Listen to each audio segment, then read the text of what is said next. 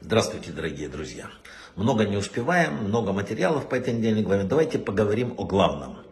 Э, один из самых главных, э, так сказать, заветов – это завет обрезания. Сколько раз упоминается в Торе это слово в отношении именно э, обрезания? 13 раз. 13 раз, и говорят мудрецы, это по количеству мер, милосердия Творца.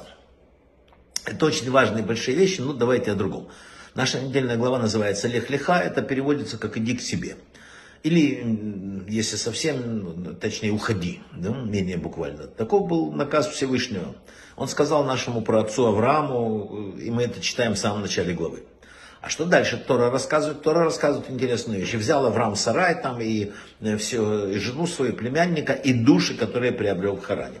То есть, э, если мы читаем дальше Тору, да, души куда-то исчезли, нет душ. Потом уже дальше есть пастухи, там есть, но душ не сильно видно. Спрашивает Мидраш э, Брешит Раба, отвечает и открывает нам тайну, куда они исчезли. А, а, пишет следующее. Когда они услышали, что надо пройти обряд обрезания, и они увидели, как пришел Моэль, наточил свой нож, да, то они просто-напросто разбежались. Пока речь идет о философии, доказательствах существования Творца, э, все хорошо, все душевно, пока все касается разговора, все так замечательно. Но в ту минуту, когда надо идти, например, под нож, да, дело поворачивается совсем по-другому. И вот тут все закопано, да, или точнее все запрятано. Единственным правильным подходом иудаизма, который учат нас, называется беззаговорочное принятие, то, что называется ярма небес. Что это означает? Всевышний лучше тебя знает, что тебе хорошо, и для этого ему, внимание, выяснять твое мнение не обязательно. Вот такой антидемократический подход. Всевышний лучше знает, что лучше для тебя, и твое мнение его в данном случае не интересует. Этот подход начинается с чего? С бритмилы. Почему? Бог сказал Аврааму, каждому еврейскому мальчику на восьмой день жизни надо сделать обрезание. Ну, подумайте, это же ужас. Берут беспомощного младенца, и не спрашивая его согласия, наносят ему, не дай бог, увечья на всю жизнь, да, которые невозможно изменить и исправить. Здесь, кстати, даже такие люди, которые потом обижаются на родителей. Но не в этом дело. Вполне возможно, что в этом и состояла главная проблема, пишут мудрецы, те, кто в Харане попал под влияние Авраама, они были готовы принять единого Бога. Тору готовы принять, еврейскую философию, но сделать обрезание с этим сложнее. Вполне возможно, что это и есть проблема. Да? А ведь именно в заповеди обрезания проявляется полностью вся суть иудаизма, которая состоит в том, что Тора решает за тебя, что для тебя хорошо. А то, что ты думаешь или хочешь, не имеет вообще особого смысла. Понимаете? Точнее, думать можно. Это замечательно. Но потом, после того, как ты сделал, так написано, так мы сказали, что выполним и поймем. Именно в таком порядке. А как только мы требуем сначала нам объяснить, мы нарушаем собственное слово и нарушаем договоренности с Творцом. Как один известный человек сказал, это не наш путь. Расскажу историю короткую от одесского рава. Время от времени, говорит, э, рассказывает одесский рав, случается, что приходят люди, не дай бог в семье умирают, и они, э, некоторые завещают перед смертью кремировать э, себя детям.